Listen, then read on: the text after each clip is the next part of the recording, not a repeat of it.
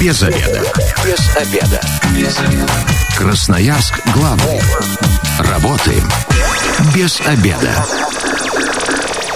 Пришло время для программы «Без обеда». Сегодня у микрофона Наталья Бондаренко. Добрый день. В гостях у меня начальник отдела госохотнадзора Министерства экологии Красноярского края Николай Мальцев. Здравствуйте. Добрый день. Ну, собственно говоря, а, гость у нас не случайно. Сезон охоты у нас на днях стартует, а именно 24 апреля. Но сразу скажу, что да, не на всех, э, ну, не на все территории Красноярского края. Конкретно где, а, мы, конечно же, расскажем. И вот что нужно знать про весенний сезон охоты в программе «Без обеда» мы сегодня и обсудим.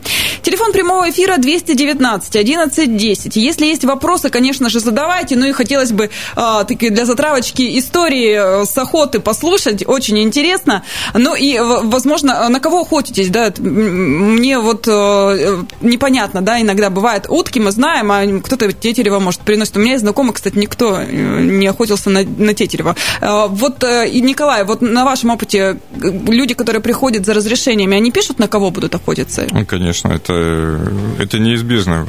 Они должны писать, э, на кого и сколько по нормам добычи, либо по их желанию мы это все проставляем. И в разрешении это указывается.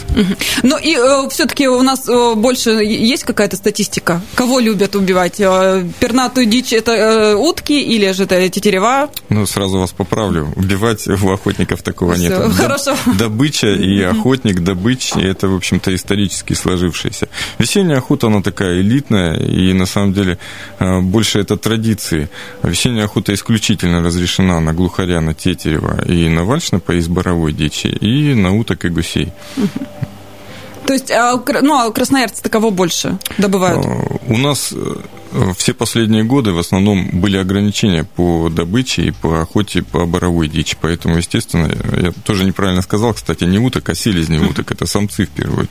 Э, э, в основном это водоплавающие дичи и селезни уток, конечно. Ну и в каких-то районах это боровая.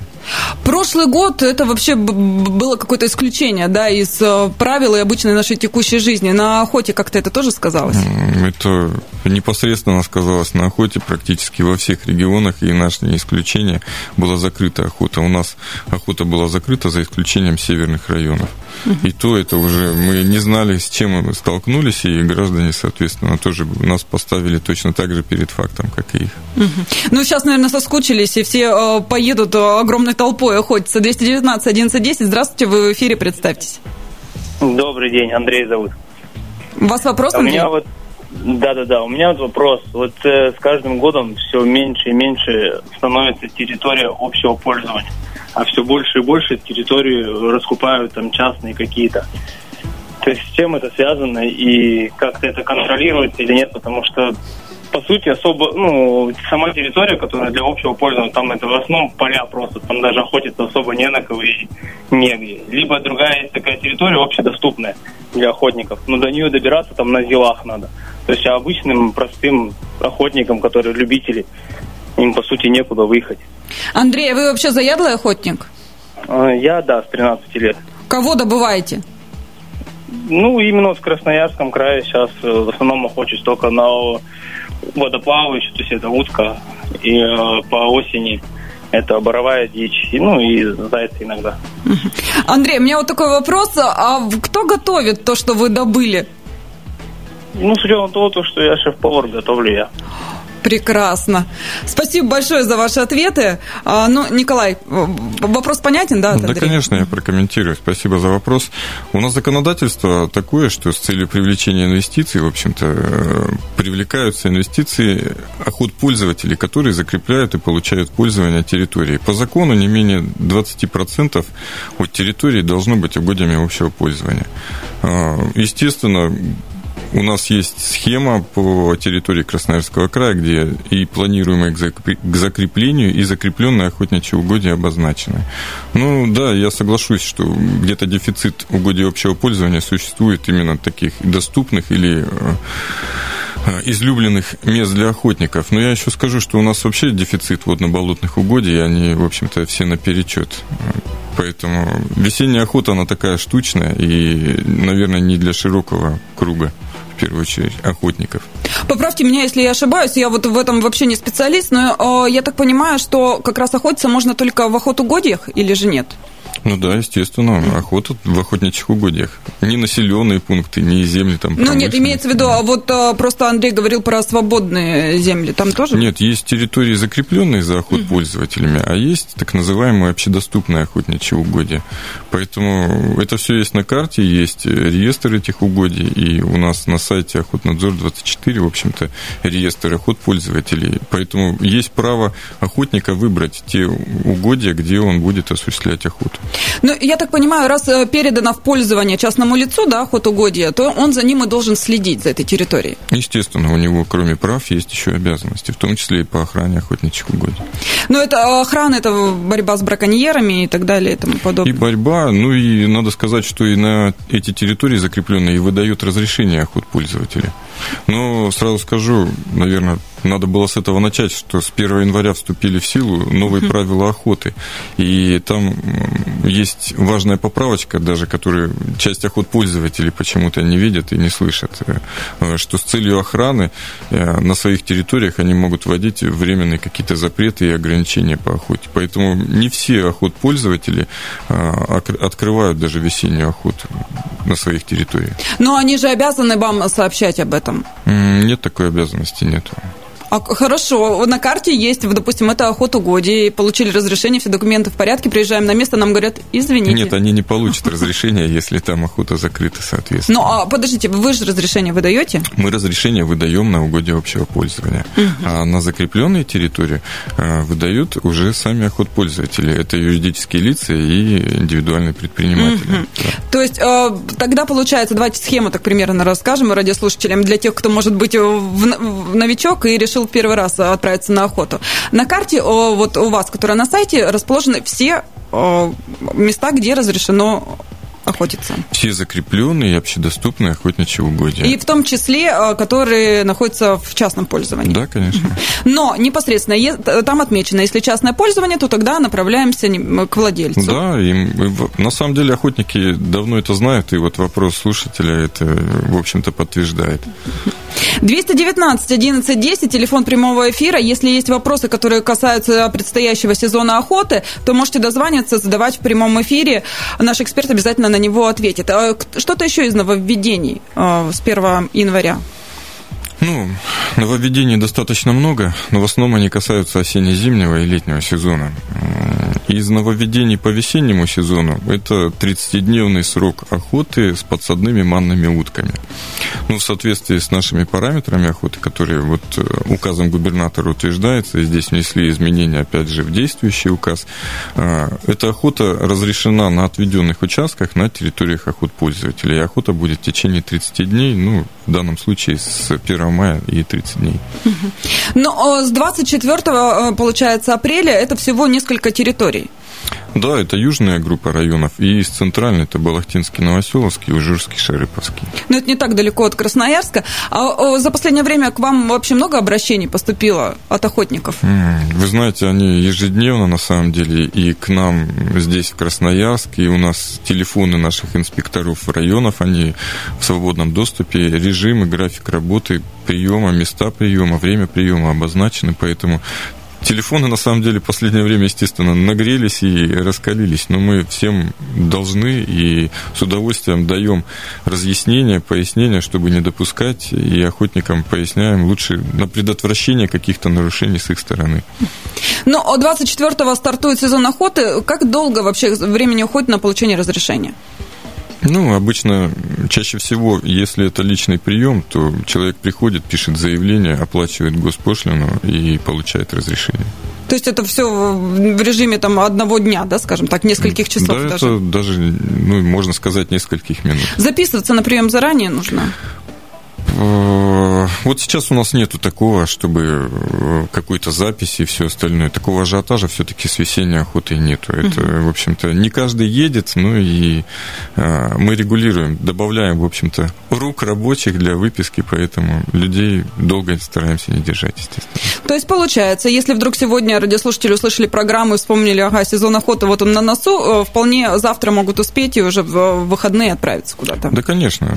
Ну, кроме мест приема и время приема, которая обозначена, мы и МФЦ, в общем-то, у нас есть соглашение, многофункциональных центров принимают заявления, и они могут там получить. Если они никуда не торопятся, у нас обмен информацией и документами с ними производится. Ну, здесь через МФЦ чуть подольше, да, эта ну, процедура да, будет. Да. Что нужно для того, чтобы получить разрешение? Заявление и охотничий билет. Паспорт? Нет, если Ничего. у него есть охотничий билет, Все, это он является охотником. 219 11 10. Здравствуйте, вы в эфире, представьтесь. Алло, здравствуйте, Михаил зовут. Вопрос. А, вопрос у меня по поводу собачек, по поводу породы лайка. У нас она теперь осталась вообще только на осень на охоту. Больше никак вообще. Собака сидит теперь в вольере, собаки у всех будут сидеть. Как вы сами относитесь к этому? Михаил, вы, я так понимаю, тоже охотник со стажем? Да. На кого охотитесь чаще? Чаще на более крупного зверя. А вы, э, я так понимаю, добычу сами разделываете? Конечно. А готовите тоже сами? Или же э, тут куда-то продаете, не знаю, там, на какие нужды? Нет, нам бы тут лицензии получить, самим бы покушать хорошего, вкусного мяса. Mm-hmm. Лицензию не так просто получить. Mm-hmm. Спасибо, Михаил. Что касается собак. А, что касается собак, я очень люблю лайк. На самом деле, это универсальная охотничья собака, но она никогда э, не, стара... не была избирательной, в общем-то. Да, весной э, собаки могут быть только подружейные и только для подачи и сбора добытой дичи. То есть в свободном перемещении, ну, собака это, в общем-то, тоже как представитель хищник. Э, если это в охотничьих угодьях, она несет в первую очередь угрозу и потомству, и каким-то, в общем общем-то, птицам и животным. То есть, получается, на э, весеннюю охоту мы собак не используем? В охотничьих угодьях вообще в закрытые сроки для охоты собаки э, запрещены в свободном, в общем-то, выгуле даже. А, а для охоты мы говорим только подружейные собаки и те, которые именно для добора. Есть... Э, давайте, какие это? Ну, вот для тех, кто новичок, да, я, я так понимаю, вы улыбаетесь, вы, профессионалы это все знают, а вот те, кто не профессионал. Ну, подружейные это считается легавые, ретриверы, спаниели, те, которые именно для подачи добычи. Но они у нас не так широко развиты. У нас вообще охота это э, тоже, к сожалению, не так широко развита, как в европейской части, может быть, либо за рубежом. То есть с собаками единицы ходят на охоту? Ну, конечно. И это очень увлеченные и, наверное, особенно тех, которые собаки воспитаны именно для охоты. Увлеченные и, наверное, больные по-хорошему люди. Если вдруг э, человек идет на охоту с собакой, он как-то должен э, это обозначать, регистрировать и так далее. Ну, пса имеется в виду. Да нет, здесь никаких поблажек, в общем-то, по срокам не дает. Летняя-осенняя для ряда пород, и в том числе подружейных, она открывается раньше, и мы делаем, в общем-то, возможность им добычи и чуть шире сроки охоты. А весенняя охота – это в первую очередь, наверное, общение с природой, а не добыча. И... Но количество же тоже, да, добычи ограничено весенние сроки охоты. Да. То есть больше определенного количества мы не можем убить. Да, у нас есть нормы, которые установлены постановлением правительства Красноярского края. Это в центральных и южных районах это 5 селезней, 5 вальшнепов и один глухарь. А там. тетерев? Ну, один тетерев там, где, естественно, да, по одному. Там два тетерева, по-моему. То есть это все строго, и вот кто за этим следит? Ну, в первую очередь должен следить сам охотник. Когда он получает охотничий билет, он ставит галочку, что я ознакомлен с требованиями охотничьего минимума, куда включаются и особенности биологии, и ряд нормативных актов, и в том числе правила охоты. Но а если вдруг нарушается, ну то есть, э, ну всякое бывает, увлекся, ну мне кажется, вы-то уж точно знаете, что говорят в свое оправдание охотники, которые нарушили вот эти правила как раз. А, всегда говорил и буду говорить. Да, есть за нарушение предусмотрена административная ответственность, а, гражданская, это иски и ущербы, да, и уголовная, вплоть до уголовной ответственности. Поэтому лучше не нарушать. Но уголовная ответственность это когда уже там совсем намного превысили, я так понимаю. Ну, по водоплавающей, по боровой, наверное, это да, это, там очень много критериев, в том числе, я говорю, сумма ущерба. Это очень сложно превысить, но и такое бывало. Бывало, да, на вашем опыте? Бывало. Единичный случай. Да. Это радует. Мы сейчас ненадолго прервемся, у нас э, рекламная пауза, затем продолжим наш разговор. Оставайтесь с нами. Без обеда. Зато в курсе. Возвращаемся в студию программы «Без обеда». Напоминаю, что сегодня у микрофона Наталья Бондаренко. В гостях у меня начальник отдела госохотнадзора Министерства экологии Красноярского края Николай Мальцев. Еще раз здравствуйте. Добрый день. Мы говорим, что нужно знать, о том, что нужно знать про весенний сезон охоты. 219 11 10, телефон прямого эфира. Если есть у вас вопросы, э, звоните, э, задавайте их. Ну и, может быть, какими-то историями хотите охотничьими поделиться, тоже очень интересно. Э, послушать, особенно мне, человеку, который ни разу не был на охоте. Кстати, женщины вообще на охоту берут? Ну, не то, что берут.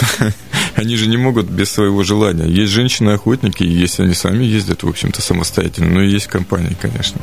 Очень бы было интересно, если бы женщина дозвонилась, охотница, да, и рассказала свою историю, почему, как, за что любит. Мне кажется, я бы, наверное, не смогла э, выстрелить даже в какую-то утку. Ну, вы знаете, я вам так скажу. Многие охотники, опять же, ездят не для того, чтобы выстрелить, а пообщаться с природой, посмотреть. А весенняя охота тема хороша, что это прикоснуться именно к тому, как пробуждается наша природа. Давайте сразу тогда вот, э, пообщаться с природой и так далее. Мы все знаем вот этот стереотип. Поехал охота-рыбалка, это значит, кто-то домой ногами не придет, да, в состоянии алкогольного опьянения будет. А сразу отметим, что если вы поехали охотиться, то тогда э, и выпили ружье, э, оружие вообще брать нельзя в руки. Это есть законодательство об оружии, и человек может лишиться права охоты и лишиться оружия. Естественно, это нарушение. Ну, то есть в этом случае нужно предупредить, да, что если вы поехали отдыхать, то тогда давайте отдыхать. Если охотиться, то значит охотиться. Конечно. С 24 апреля это значит южные районы, но с 1 мая, я так понимаю, это уже ближе вот э, к центральным. Емельяновский район, да, а, я нашла. Ну и тем не менее, это на восток мы пошли. Тут Канский, да, это практически Все, большая да? часть э, наших центральных, южных, ой, центральных, э, Канская группа, Ачинская группа и вплоть до Енисейского района, кроме северной части Енисейского. Ну, я, я смотрю, что всего 10 дней можно охотиться. С чем это связано? Такой маленький период, на мой взгляд. Ну, сразу скажу, что весенняя охота, наверное, это если сторонники и противники, есть сторонники, есть противники охоты. Она антинаучна, с одной стороны. Это особи, животные, птицы, они вступают в это сезон размножения, время выведения потомства. Поэтому это именно ограниченный срок, чтобы минимально навредить природе.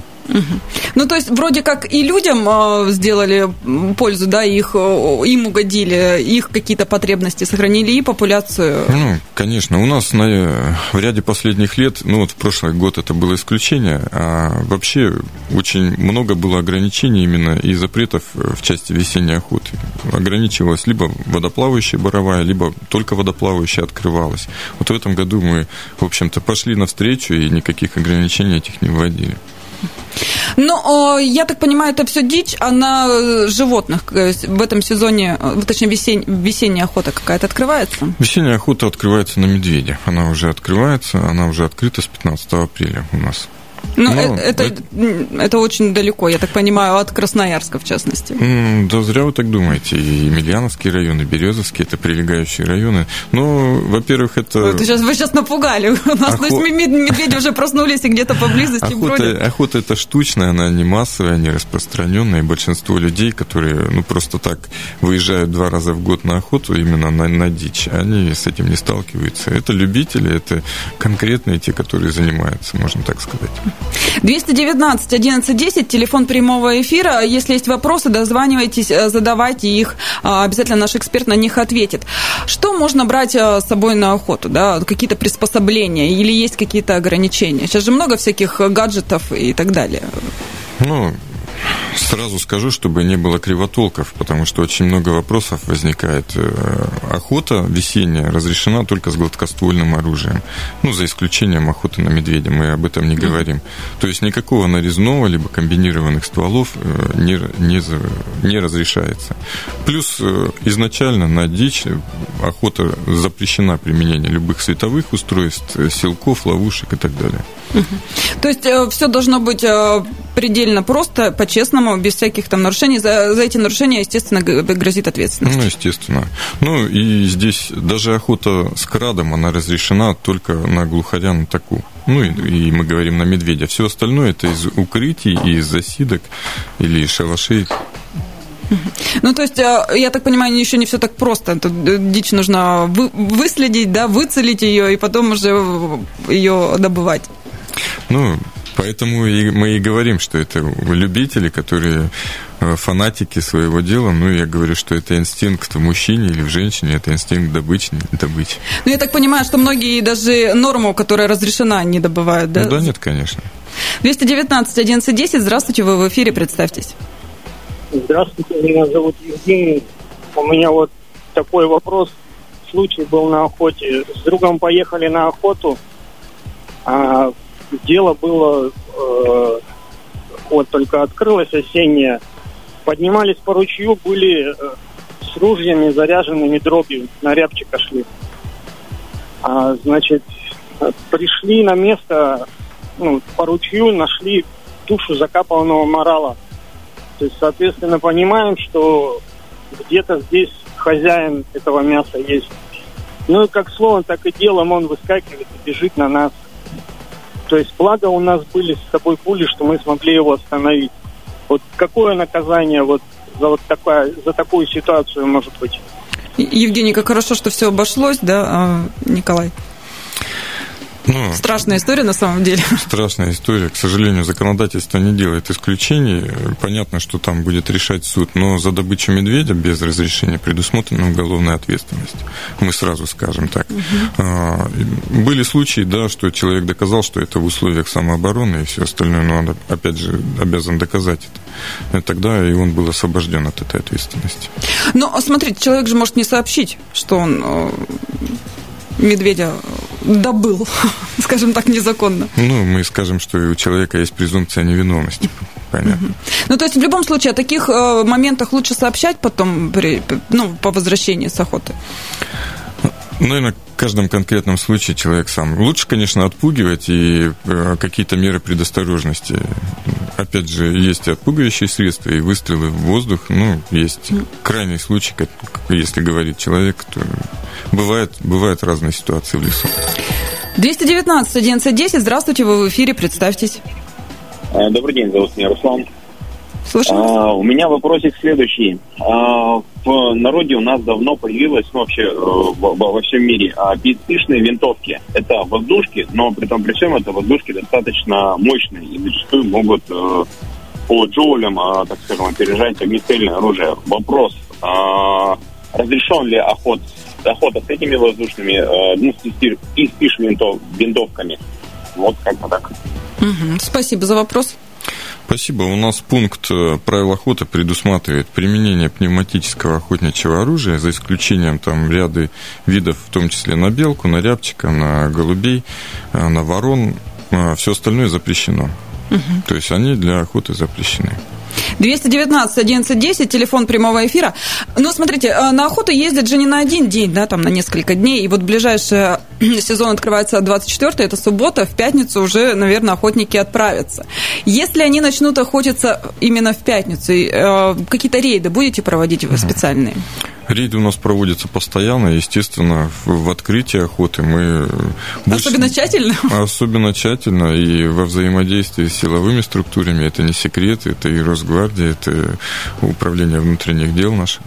Поэтому рейды будут, и я при, призываю всех лучше не нарушать ничего. Подождите, один день ничего не решит, да, в субботу встанете с утра и пойдете Ну, мы сделали поблажку и пошли опять же навстречу охотникам, узаконили их нахождение в охотничьих угодьях. То есть за 24 часа они могут приехать, подготовиться. Раньше, в общем-то, можно было даже за это привлекать формально. То есть сейчас э, формально в пятницу вы можете приехать, но охотиться только в субботу. Да. 219 1110, здравствуйте. А, вы в эфире, представьтесь. Здравствуйте, меня зовут Николай. Я вот приобрел путевку на селезни. А когда приобретал путевку, у меня было одно гладкоствольное оружие. А сейчас я приобрел второе.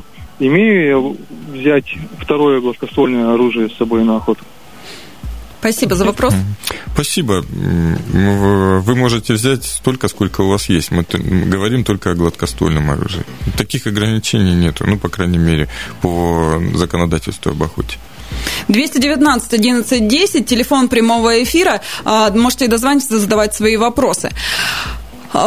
Проконсультироваться можно, позвонить в министерство, да, и если, допустим, начинающий охотник э, сейчас услышал программу и решит, э, что отправится на охоту, можно получить какую-то консультацию специалистов, чтобы рассказали, где, как, что и так далее? Конечно, у нас э, это консультации, и консультации производятся ежедневно, и в Красноярск звонят, у нас есть телефоны инспекторов, как я уже говорил, они размещены на нашем сайте, и в том числе и сотовые, поэтому иногда приходится работать круглосуточно и режиме. Днем и ночью. Люди звонят. А и... если нарушения увидели, э, ну, где-то там, э, могут вам позвонить? Точно так же и про нарушения. Мы говорим, что профилактика и предотвращение нарушений – это в приоритете у нас.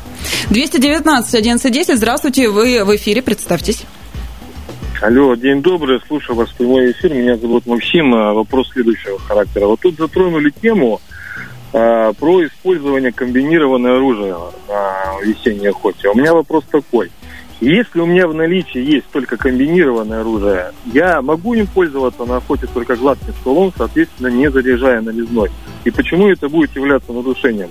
Ведь оружие считается на охоте для использования только в нем, когда есть нарезной патрон, или я в чем-то не прав? Спасибо. Спасибо. Сознанием дела звонят наши радиослушатели. Ну, я рад, когда подготовленные вопросы, я с удовольствием. С коллегами я всегда сам охотник и э, сам разбираюсь в этом, в этом же законодательстве. Давайте я дословно зачитаю, что запрещено. При осуществлении любительской спортивной охоты применение охотничьего огнестрельного длинноствольного оружия с нарезным стволом и нарезных стволов охотничьего огнестрельного комбинированного оружия для охоты на пернатую дичь. Запрещено. Применение, да. Соответственно, в любом случае нельзя. А, находиться, как вот здесь, вот здесь таких ограничений нет, но применение нельзя. 219 11 10. Успеем еще один звонок принять, если успеете дозвониться. Ну, а давайте тогда еще раз напомним а, красноярцам сейчас и ответим на звонок, потом напомним красноярцам. 219 11 10. Вы в эфире, представьтесь. Алло, здравствуйте, меня зовут Максим, тоже как и предыдущего тезка моего. Вот у меня такой вопрос. Скажите, меня на первомайские праздники в Ужур пригласили на охоту. У меня нет ни ружья, ни, ни членского, ни билета, ни разрешения, ничего. А у, у людей, соответственно, все это будет. А могу ли я также охотиться с ними, там, ну, хотя бы держать ружье в руках или как? Или это будет тоже каким-то нарушением? Спасибо. Спасибо, Максим. Ну, если кратко, это будет нарушение. Передача оружия другому лицу запрещена. Это законодательство об оружии. Вы можете рядом сидеть, наблюдать, да, потом да. помогать. Э... Послушайте, поучитесь. Это раньше были кандидаты в охотники. Они два года только для того, чтобы охотничий билет получить. А если понравится, как раз на следующий год уже свое оружие приобретете, все документы оформите, ну и будете охотиться наравне со своими друзьями. Что нужно и опять мы откладываем мой вопрос 219 11 10. Заключительный э, вопрос, звонок на сегодня. Представьтесь. Здравствуйте. Меня зовут Артем. Слушаем вас. Скажите, пожалуйста, вопрос такой. А, вот у нас сейчас открывается весенняя охота на водоплавающую дичь. Вот, открывается она на 10 дней, и в некоторых районах, допустим, в нашем открывается она в эту субботу. И всего лишь на 10 дней. Но озера и реки до сих пор не вскрылись. Как быть в этой ситуации? Будет он меняться как-то сезон, время или что-то такое? Спасибо большое за вопрос. Понимаю ваш вопрос, но не бывает И вашу боль. двух разных э, весен, так же, как двух разных лет не бывает.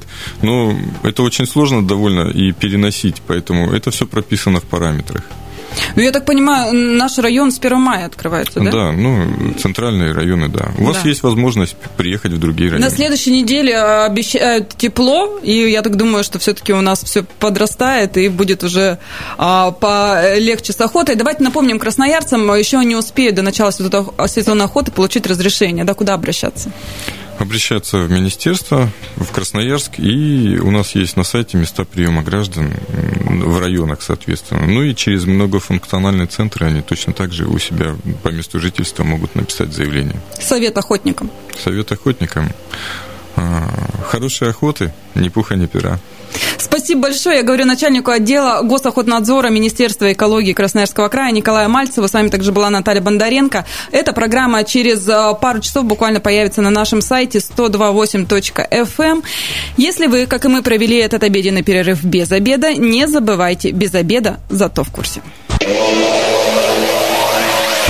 Без обеда. Без обеда. Без обеда. Красноярск главный. Работаем без обеда.